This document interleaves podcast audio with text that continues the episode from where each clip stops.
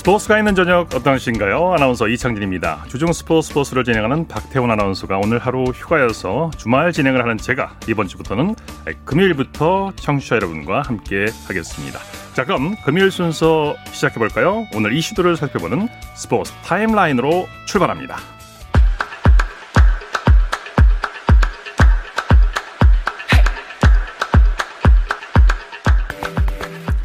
프로배구 V리그 경기 상황 보겠습니다. 남자부 대한항공 대 삼성화재 경기가 진행 중인데요. 경기는 현재 삼성화재가 세트스코어 2-0으로 앞서가고 있습니다. 여자부는 GS칼텍스와 페퍼저축은행이 만났는데 이 경기는 GS칼텍스가 3-0으로 승리했습니다. 올해 미국 프로야구 메이저리그에서 투타 겸업에 정점을 찍은 LA 에인절스의 오타니 쇼헤이와 필라델피아 필리스의 강타자 브라이스 하퍼가 양대 리그를 빛낸 최우수 선수에 선정됐습니다. MLB 네트워크가 공개한 미국 야구 기자협회 투표 결과 오타니는 1위표 30표를 모두 받아 만장일치로 아메리칸 리그 MVP의 영광을 누렸는데요. 이로써 오타니는 아메리칸 리그 MVP 투표에서 만장일치 1위표를 받은 역대 11번째 선수가 됐습니다. 미국 여자 프로골프투어 시즌 마지막 대회 CME 그룹 투어 챔피언십 첫날 이정은이 선두에 올랐습니다. 이정은은 1라운드에서 버디 8개를 기록하며 김세영 등 2위 그룹을 한타 차로 따돌리고 선두에 나서면서 2019년 US 여자 오픈 재패 이후 2년 5개월여 만에 LPGA 투어 통산 두 번째 우승에 대한 기대를 높였습니다. 한국 쇼트트랙 대표팀이 선수들의 연이은 부상 악재를 만났습니다. 대한빙상기억연맹에 따르면 쇼트트랙 월드컵 3차 대회 참가 중인 김지윤은 우측 발목이 골절됐고 이준서는 발목인대를 다쳤습니다. 두 선수 모두 경기를 뛰기 어려운 상태로 빙상연맹은 검사와 치료를 위해 이들의 중도 귀국을 결정했습니다. 미 프로농구 NBA에서는 골든스테이트 워리어스가 스테븐 커리의 맹활약으로 클리블랜드 캐벌리어스의 104-89의 역전승을 거뒀습니다. 2연승을 한 골든스테이트는 서부 컨퍼런스 1위를 지켰고 커리는 3점슛 9개를 성공해 40점 득점을 기록했습니다. 멤피스도 LA 클리퍼스와의 홈 경기에서 120-108로 이기고 2연승을 거뒀습니다.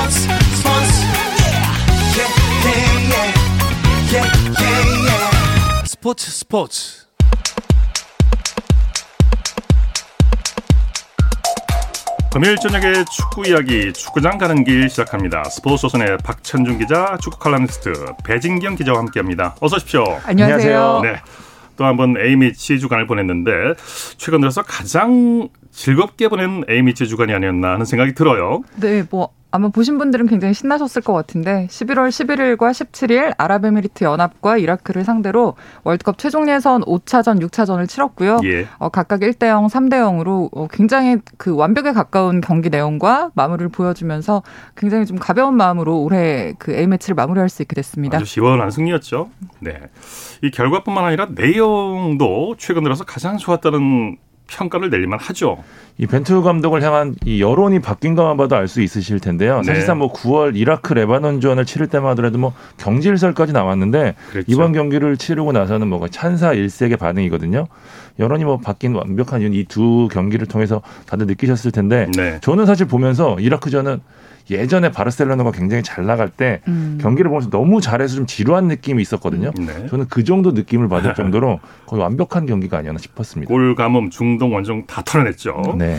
두 분은 어떤 점에 가장 높은 평가를 하고 싶으십니까? 사실 저희가 지금 아마 오늘 굉장히 완벽에 가까웠다는 얘기를 많이 하게 될 것 같은데 저는 네. 사실 2018년도에 그 벤투 감독이 대표팀으로 부임하던 당시에 기자회견을 했을 때 그때 했던 말이 생각이 나더라고요. 네. 볼을 점유하고 경 경기를 지배하면서 가능한 많은 기회들을 만들어내고 또 수비에서는 굉장히 강한 압박과 과감한 어떤 움직임들 그리고 또 공격의 시발점이 되어야 하는 그런 축구를 하고 싶다라고 얘기를 했는데 네. 이번 그 두 경기를 보면서 아 벤투 감독이 이런 축구를 하고 싶어 했었고 또 우리 선수들이 이제는 그걸 구현해내고 실현해낼 수 있는 어떤 완성도에 점점 가까워지고 있구나 그렇죠. 이런 어떤 느낌을 받아서 뭐 그런 점에서 앞으로 이제 뭐 남은 경기들 최종 예선 한 4경기가 남아 있는데 이 경기들에서 또 얼마나 또 전진하는 모습을 보여줄지 좀 기대가 되는 그런 경기들이었습니다. 경기 완성도가 높아지다 보니까 당연히 득점도 많이 나오게 되는 거고요.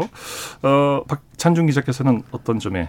배진경 기자가 전체적인 얼개를 말씀해 주셨으니까 네. 뭐 세부적으로 하면 저는 손흥민 해법을 찾았다는 거. 사실 네.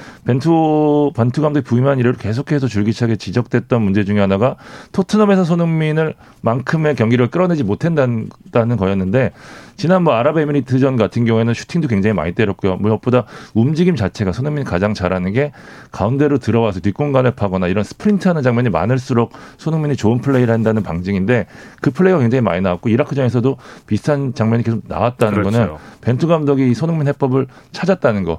한국 축구가 세계 무대에서 경쟁하기 위해서는 제일 큰 무기인 손흥민을 잘 써야 되는데 그 해법을 찾았다는 게 저도 굉장히 만족스럽더라고요. 그러다 보니까 경기력이 지속적으로 나아지고 있는 거 아니겠습니까?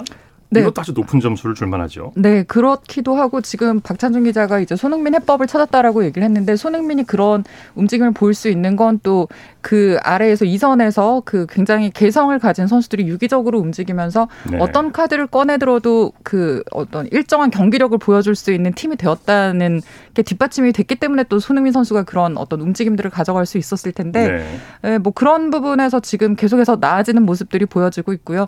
이번에 또 그 황의조 선수와 권경환 선수를 대신한 어떤 대체 멤버들이 들어왔는데 그 선수들로 일종의 플랜 B를 활용을 했었어도 크게 기복이 없이 우리 팀이 원하는 축구를 하고 있구나가 눈에 들어오는 지점이 있었고요. 네. 그래서 또 앞으로도 계속해서 이런 식의 어떤 작은 실험들은 있겠지만 팀이 원하는 방향으로 계속해서 나아가고 있구나. 또 그런 점을 기대를 할 수 있겠구나라는 네네. 생각이 들었습니다. 백기자 말씀하신 대로 황의조, 김영권 선수의 공백이 크게 느껴지질 않았어요. 맞습니다. 이 역설적으로 저는 사실 이게 고비가 될 수도 있다는 생각을 좀 했었는데 네. 벤투 감독이 그간 지적됐던 게 쓸놈쓸, 그러니까 쓸 선수만 쓴다는 얘기가 굉장히 많았었는데 네. 이 두 선수는 벤투에서 굉장히 중요한 그 비중을 차지한 선수들이었거든요. 근데 네. 이 선수들이 빠졌음에도 불구하고 그대로 틀이 유지가 됐다는 건 역설적으로 벤투가 얼마나 탄탄한 팀인지를 보여준 대목이고요. 네. 개인적으로 좀 평가를 하면은 저는 좀 황의조 선수가 약간 손흥민 선수를 살리는 데 있어서 일종의 억제기가 아닐까라는 생각을 굉장히 오래전부터 했었거든요.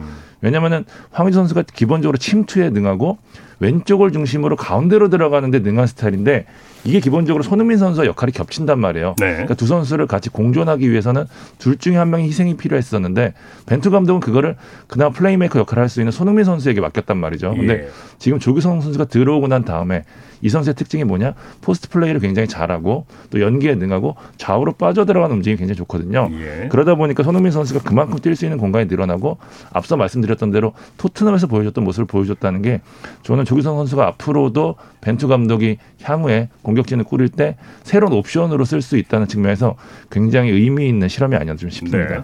이라크전에서 시원하게 3골로 승리를 거뒀는데 이 골 장면들을 다시 한번 되짚어볼까요? 네, 뭐 골 장면만 보면 일단 전반 33분에 그 이재성이 김진수의 패스를 받아서 첫 골을 열었고요. 그리고 후반 29분에 손흥민 선수가 페널티킥을 2번을 찼어요. 그렇죠. 뭐 이 과정을 또 네. 소개해드릴 어떤 기회가 있겠지만 네. 어쨌든 2번째 골을 성공을 시켰고 3번째 골을 이제 그 교체 출전한 정우영 선수가 황희찬의 패스를 받아서 마무리를 했는데 이 모든 골들이 우리 공격수들 간의 유기적인 움직임 그리고 굉장히 그 공간을 확보하고 방향을 전환하는 어떤 패스 작업들에 의해서 이루어졌다는 점에서 저는 굉장히 보는 눈이 즐겁더라고요. 네. 그래서 굉장히 좀 다양한 루트, 다양한 득점원들을 확보했다는 점에서 이번에 굉장히 좀 만족스러운 어떤 골 장면들을 본 것 같습니다. 네, 손흥민 선수가 이제 페널티킥을 2번 차서 A매치 30골을 기록을 세웠는데 이 상황을 다시 한번 살펴볼까요? 그러니까 손흥민 선수가 원래 페널티킥 미스가 좀 많은 편이어서 과거에도 네. A 대표팀에서도 실축을 한 적이 몇 번 있었고 그 뭐 토트넘에서도 주로 해리케인 선수가 많이 차잖아요. 그렇죠. 이날 오랜만에 이제 키커로 나섰는데 첫 슈팅이 성공을 했었는데 작은 정우영 선수가 이제 페널티 박스에 킥을 하기 전에 먼저 들어가면서 VAR 결과 이 판정이 인정이 되면서 다시 찼는데 사실 페널티킥을 한 번 차고 다시 찰 때 굉장히 부담스러운 게 예, 골키퍼가 네. 아니라 키커거든요. 예. 예, 손흥민 선수가 침착하게 가운데로 차면서 이제 본인의 30번째 골을 만들어내는데 이 골이 굉장히 의미가 있었던 게 이 경기장이 손흥민이 2011년 아시안컵 인도와의 경기에서 A매치 데뷔골을 넣었던 그렇죠. 골이고 장소거든요. 네. 10년 만에 같은 곳에서 A매치 30번째 골, 월드클래스가 된 나의 모습을 알렸다는 점에서 굉장히 의미 있는 골이 아니었나 싶습니다. 네, 두 번째 페널티킥을 편안하게 가운데로 찼는데 자칫하면 골키퍼 발에 맞을 뻔하기도 했어요. 네, 다행히 들어가긴 했습니다만. 이제 손흥민 선수가 센트리 클럽 가입도 얼마 남지 않았죠? 네, 센트리 클럽이라고 하면 이제 A매치 100경기 출전한 선수들이 가입하게 된 일종의 뭐 명예라고 볼 수 있는데 예. 그 사실 과거에는 100경기 이상 출전했다 그러면 굉장히 베테랑 선수 한 30대 중반쯤이나 돼야지 가능한 기록이라고 봤는데 네. 손흥민 선수가 지금 만 29세거든요. 뭐 18세의 나이에 데뷔를 했으니까 굉장히 좀 지금 많은 그러니까 굉장히 많은 시간이 남아있죠. 네, 네.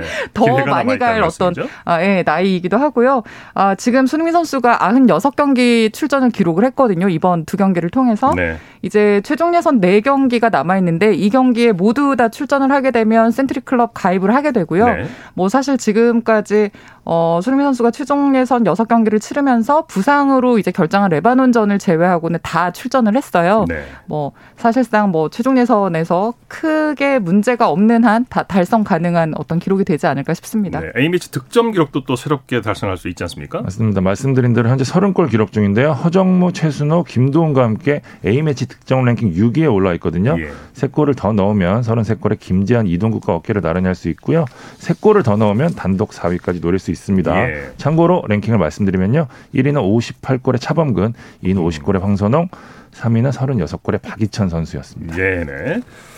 이 손흥민 선수의 득점, 벤투에 큰 힘이 되고 있는데 이번 A매치 주간에 벤투가 이렇게 다득점에 성공할 수 있었던 원동력 어디 있었을까요? 저는 아까 그 박찬준 기자가 손흥민 해법을 찾았다라고 얘기를 했는데 그 점이 이제 물론 정확히 그 들어가는 지점, 그러니까 이유 중에 하나라고 보고요. 네. 또 하나는 제가 이번 두 경기를 보면서 좀 인상적으로 눈에 들어왔던 게 수비 라인이 전진을 하는 거였어요. 그러니까 네. 그리고 보면은 그 슈팅 장면에서 권경환, 정우영 그리고 김진수 같은 수비수들도 적극적으로 전진을 해서 슈팅까지 때리고 어떤 그 공격적인 작업을 마무리하는 모습까지 보였는데 사실 네. 이 수비 라인이 전진한다는 거는 팀의 안정감 그리고 팀 전술의 어떤 완성도가 높아지지 않으면 그렇지. 전진하기가 힘들잖아요. 자신감도 포함돼 있고요. 그렇죠. 그러니까 네. 이게 뭔가 그러니까 벤투 감독이 그 추구하는 전술적인 어떤 지향점이 이 선수들에게 모두 다 좀 체화가 되어 있고 선수들이 인지를 하고 있는 상황인 것 같고요. 네. 거기서 나오는 자신감 그리고 이렇게 나갔을 때 그러니까 이렇게 전진할 만큼의 자신감을 가지고 그 안에서 유기적인 움직임이 이루어질 만큼 서로에 대한 어떤 플레이를 완전히 익히고 있고 인지를 하고 있으므로 그 굉장히 좀 다양한 어떤 루트로 득점을 만들어가는 과정이 가능해졌다고 보고요. 네. 그래서 사실은 그 예상하지 못했던 타이밍과 지점에서 슈팅, 패스가 이루어지는 그런 장면들이 네. 많이 나왔고요. 특히 그 중심에 또 저는 황인범 선수가 있다고 보는데 이 네. 선수가 공격의 속도를 떨어뜨리지 않는 패스 공급과 움직임을 통해서 굉장히 그 공격의 세밀함과 완성도를 높여놨다고 보거든요. 네.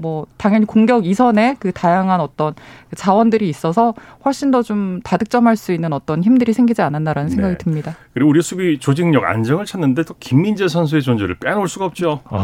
도대체 이 선수가 어디서 이렇게 나왔을까 네. 싶을 정도로 사실 과거 한국 축구 저는 한국 축구에서 손흥민 선수의 후계자가 나오는 것보다 김민재 선수의 후계자가 나오는 게 더 네. 신기하지 않을까 생각이 들 정도인데 네. 사실 김민재 선수의 가장 큰 장점은 수비력 자체도 있지만 볼을 뺏고 난 다음 동작이 굉장히 그렇죠. 좋거든요. 그 점이 예. 중요하죠. 예, 요즘 축구에서 이제 빌드업이라는 부분을 굉장히 많이 후방 빌드업을 얘기를 많이 하는데 김민재 선수는 이 볼을 갖고 있었 갖고 이제 플레이하는 다음 동작이 좋고 나가는 볼 줄기 자체가 굉장히 좋아요. 그러니까 네. 황인범 선수 이야기도 했는데 저는 후방에서 김민재 선수가 나가는 패스가 과거에는 횡 패스가 많았다고 하면은 종으로 나가는 패스가 굉장히 좋은 패스가 많거든요. 네, 네. 거기서부터 공격 속도가 올라가는 것도 굉장히 크다고 보기 때문에 네. 김민재 선수의 존재감 뭐 설명이 필요 없을 것 같습니다. 네. 두 분이 생각하는 11월 A매치 MVP는 누굴까요? 저는 그렇죠. 손흥민 선수도 좋고 김민재 선수도 굉장히 훌륭했는데 네. 저는 역시 이제 약간 숨어 있는 존재라고 해야 될까요? 저는 황인범 선수를 꼽고 싶습니다. 예. 우리 저는 정우영 선수를 꼽겠습니다. 네. 정우영, 어떤 정우영이죠? 큰 정우영을 하겠습니다. 네. 수비형 미드필더 말하는 거죠. 맞아요. 네. 네. 정우영 선수가 지금 이 벤투에서 차지하는 비중이 굉장히 큰데 9월 달에 이 선수가 나서지 못하면서 사실 경기력이 아쉬운 부분이 있었고 이 선수가 뛰었던 10월, 11월부터 굉장히 경기력이 좋아졌던 거는 뒤에서부터 만들어가는 플레이에 대한 기본이었고요. 네. 최근 들어서는 이 패스 레인지가 굉장히 길어지면서 좌우로 크게 전환하는 패스가 굉장히 많아졌거든요. 네. 그게 저는 벤투의 템포를 올리는데 굉장히 큰 기여를 했다고 보는데 정우영 선수가 그 역할을 굉장히 잘해주고 또 기본적인 수비적인 측면 이란과의 경기에서는 굉장히 좋은 플레이 많이 보여줬잖아요. 예. 사실 또 김민재가 그렇게 올라설 수 있는 맞아요. 거는 정우영 선수가 커버를 해주니까 또 가능한 지점도 있고요. 사실 네. 이 자리에 뛰는 선수가 과거 기성용 선수를 제외하고는 한국 축구에서 대부분 욕을 먹었던 자리거든요. 네. 그럼에도 불구하고 자기의 멘탈을 잃지 않고 꾸준히 자기 플레이를 해주고 있다는 것 자체도 저는 좀 높게 봐야 될 것 같습니다. 네. 이 벤투가 이렇게 해서 역대 어떤 최종 예선보다 안정적으로 본선행에 다가서고 있어요. 네, 지금 6경기를 치렀는데 4승 2무, 그러니까 6경기 무패로 승점 14점을 확보를 했고요. 네. 지금 A조에서 대한민국은 선두 이란이 지금 승점 16점인데 이 이란과 함께 양강 체제를 구축을 하고 있습니다. 네네. 지금 3위가 아랍에미리트 연합인데 승점 6점이어서 한국과 8점 차가 나거든요. 네. 사실상 이제 대한민국은 내년 1월에 있을 그 두 경기에서 좋은 성적을 거둔다면 네. 본선행이 사실상 확정 지을 수도 있는 그런 네. 굉장히 좀 좋은 기회를 맞이하고 있습니다. 사실 뭐 9분 응선을 넘었다고 우리가 생각할 수 있습니다. 좋은 의미의 경우의 수를 생각해 보게 돼요. 맞습니다. 예, 조 2위까지 오르기 때문에 거의 이제 다 왔다고 보는데 7차전 1월 27일 펼쳐진 7차전에서 레바논을 꺾고 아랍에미리트가 시리아와 비기거나 패하면 네. 카타르 행을 확정지을 수 있으니까요. 그 어느 때보다 역대급 최종 예선이 아닌가 싶습니다. 네, 우리가 속한 A조 상황 월드컵 본선 진출국의 윤곽이 이제 드러나고 있는데 B조는 조금 다릅니다. 이야기는 잠시 후에 나눠보도록 하겠습니다. 골이에요! 골을 기록합니다! 오늘 경기 놓쳤다면? KBS 1라디오 스포츠 금요일 밤의 축구 이야기 축구장 가는 길 듣고 계시고요. 축구 칼럼니스트 배진경 기자, 스포츠조선의 박찬준 기자와 함께하고 있습니다. 우리나라와 이란은 이제 카타르 월드컵까지 사실상 말씀드린 대로 9분 응선을 넘은 것 같은데 B조는 좀 더 상황을 지켜봐야 될 것 같아요. 일단 사우디아라비아가 승점 16점으로 독주를 하고 있는데 일본이 또 지난 경기에서 5만 1대0으로 제압하면서 일본이 계속해서 분위기가 좋지 않다 하면서도 어쨌든 승리를 챙기고 있거든요. 예. 그러면서 어느덧 승점 2위까지 올라왔고요. 호주가 또 갑자기 중국과 1대1로 비기면서 B조가 좀 꼬이기 시작했거든요. 예. 사실 지난 A조가 그래도 분위기가 좋은 게 우리 양강 체제를 구축했기 때문에 그렇죠? 편하게 갈 수 있는데 여기는 지금 3파전 양상으로 진행되기 네. 때문에 어떻게 될지 물고 물리는 상황이거든요. 네. 현재 지금 그렇게 진행이 되고 있습니다. 박항서 감독이 이끄는 베트남은 6전 전패예요. 맞습니다. 사실상 네. 탈락이 확정됐다고 봐야 될 것 같아요. 네. 최종 예선의 2위와 3위는 완전히 다르죠. 그렇죠. 2위는 사실 이제 본선에 직행할 수 있는데 3위는 그 A조와 B조의 3위가 플레이오프를 치러서 네. 아시아에서 일단 그 플레이오프를 통과를 해야 되고요.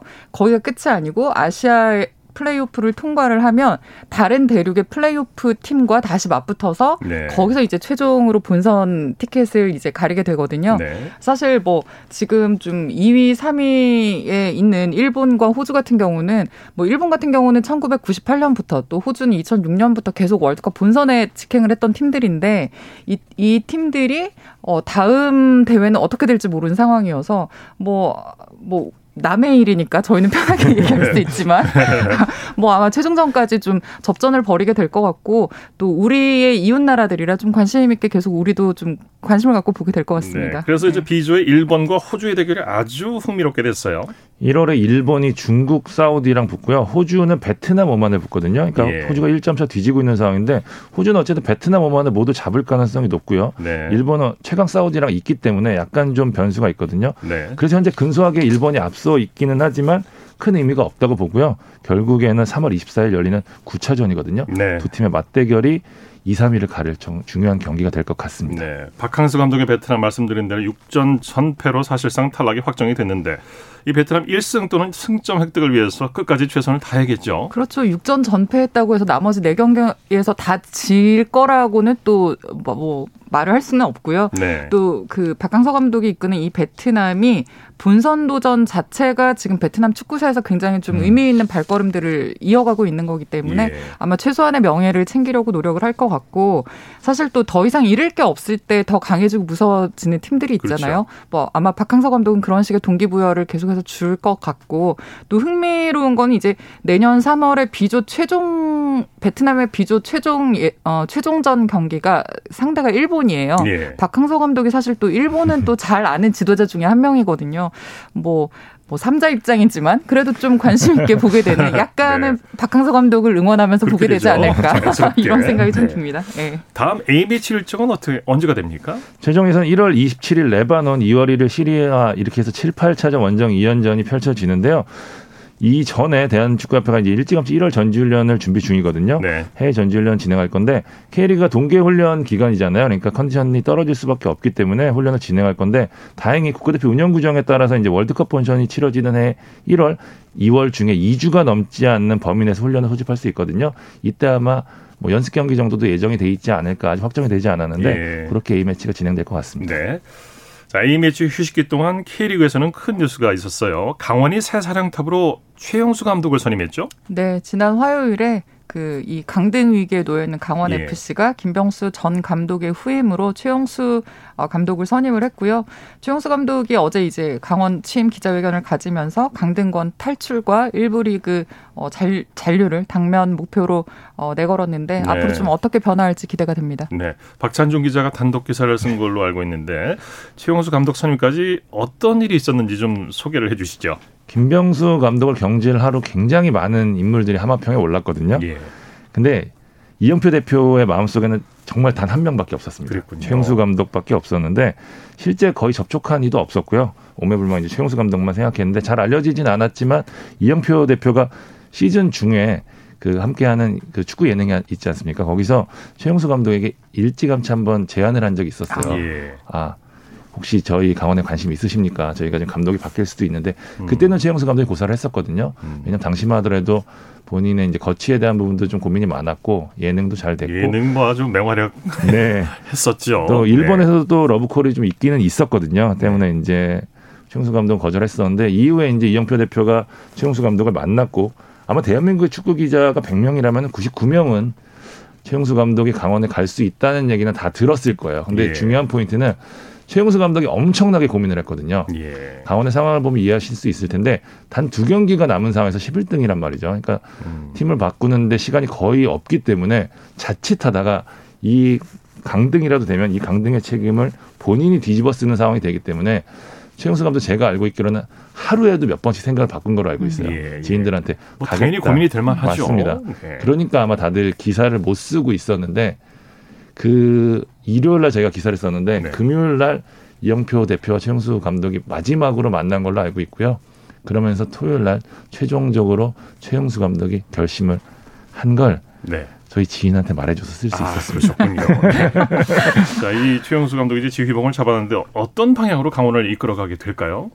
어떻게 예측하십니까? 뭐 사실 색깔로 봤을 때. 네, 색깔이 사실은 이번 시즌에 보여주기는 쉽지 않을 것 같고요. 왜냐면은 네. 지금 이 강원의 운명이 2부 리그로 떨어지느냐, 1부 리그로 잔류하느냐인데 그렇죠. 네. 경기가 2경기가 남아있거든요. 네. 이 2경기에서는 어떻게 하든지 이기는 경기를 할 거예요. 뭐 최용수 감독의 머릿속에 여러 가지 생각이 있고 또 본인이 원하는 축구를 하기 위해서 어떤 선수들이 필요하다 정도의 구상은 할 수 있겠지만 일단은 이 팀을 잔류시키는 데 총력을 다하고 사실 그 강원이 11위가 되더라도 승강 플레이오프 2경기를 더 치러야 되거든요. 네네. 그러니까 아마 남아있는 시즌을 어떻게 좀 잘 마무리할 수 있을지 그리고 사실 여기서는 색깔이나 어떤 뭐 구체적인 어떤 전술적인 움직임보다는 지지 않는 경기, 승점을 확보하는 이기는 경기를 하는 거에 일단 많이 집중을 할 것 같고요. 뭐 당연히 뭐 수비적인 어떤 좀 정비가 이루어질 것 같다는 생각이 들고요. 그다음 이제 비시즌 동계훈련을 거치면서 아마 새로운 구상을 좀 할 수 있지 않을까라는 생각이 듭니다. 네. 그런데 공교롭게 최영수 감독의 데뷔전 상대가 서울이에요. 진짜 운명의 장난이라고 봐야 될 것 같아요. 예, 최영수 감독이 말한 대로 이 기자회견에서도 서울은 나의 뿌리다라는 얘기를 했었거든요. 네. 뭐 서울에서 뭐 데뷔하고 은퇴하고 뭐 지도자로도 데뷔하고 뭐 숱한 성공을 서울에서 다 만들어냈거든요. 그런데 지난해 최영수 감독이 물러난 후에 한 언론과 인터뷰에서 좀 서울을 저격하기도 하고 네. 그러면서 이 경기가 사실 서울도 지금 상황이 만만치 않게 좋지 않기 때문에 무조건 이겨야 하는 경기가 됐거든요. 그러니까 아마 서로를 응원하는 훈훈한 분위기보다는 서로를 겨눠야 되는 상황이 됐기 때문에 보는 입장에서 훨씬 재밌는 경기가 된 것 같습니다. 최영수 감독은 뭐 선전포고로 서울 이기고 싶다는 말도 했고요. 네, 최영수 감독이 오면서 강등기 경쟁이 더 흥미로워졌는데 현재 하위 그룹인 파이널 B의 순위를 짚어주시면 이해하기가 더 쉬울 것 같아요. 네, 7위 포항, 8위 인천, 9위 서울 여기까지는 일단 잔류를 확정한 팀이고요. 네. 이제 10위 성남, 11위 강원. 10위 광주인데 이 세 팀이 이제 승점 6점, 그러니까 승점 5점 이내에서 지금 이 순위가 매겨져 있거든요. 사실 남은 두 경기에서 이 팀들이 서로 물고 물리는 상황이 되면 어떤 팀이 떨어질지 모르는 그런 상황이고요. 네.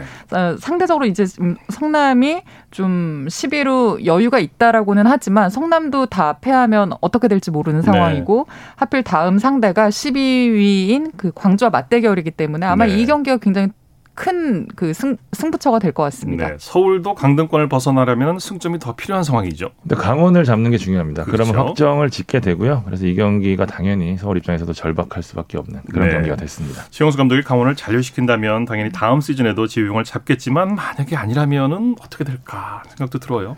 이게 강등권에 있는 팀에 부임하는 감독들한테는 계약 조건이 다 똑같습니다. 네. 일단 뭐 당연히 뭐 결정권자한테 그러겠죠. 경질돼도 다음 시즌까지는 무조건 전폭적으로 밀어줄 테니까 맡아만 주십시오인데 네. 최영수 감독도 같은 소리를 들은 걸로 알고 있고요. 예, 계약 기간은 뭐 크게 알려지지 않았지만 네. 2+1으로 알고 있습니다. 네. 자, 오늘 이야기를 끝으로 금요일 밤의 축구 이야기 축구장 가는 길은 마치겠습니다. 스포츠조선의 박찬준 기자, 축구 칼럼니스트 배진경 기자 두 분 고맙습니다. 감사합니다. 감사합니다.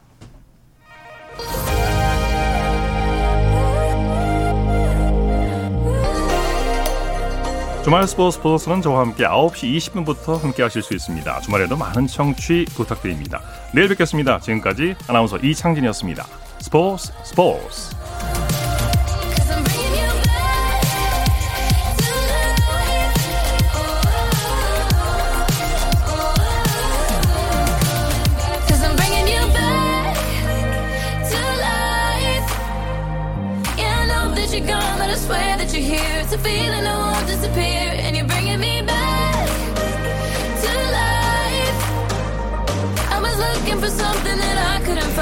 Feeling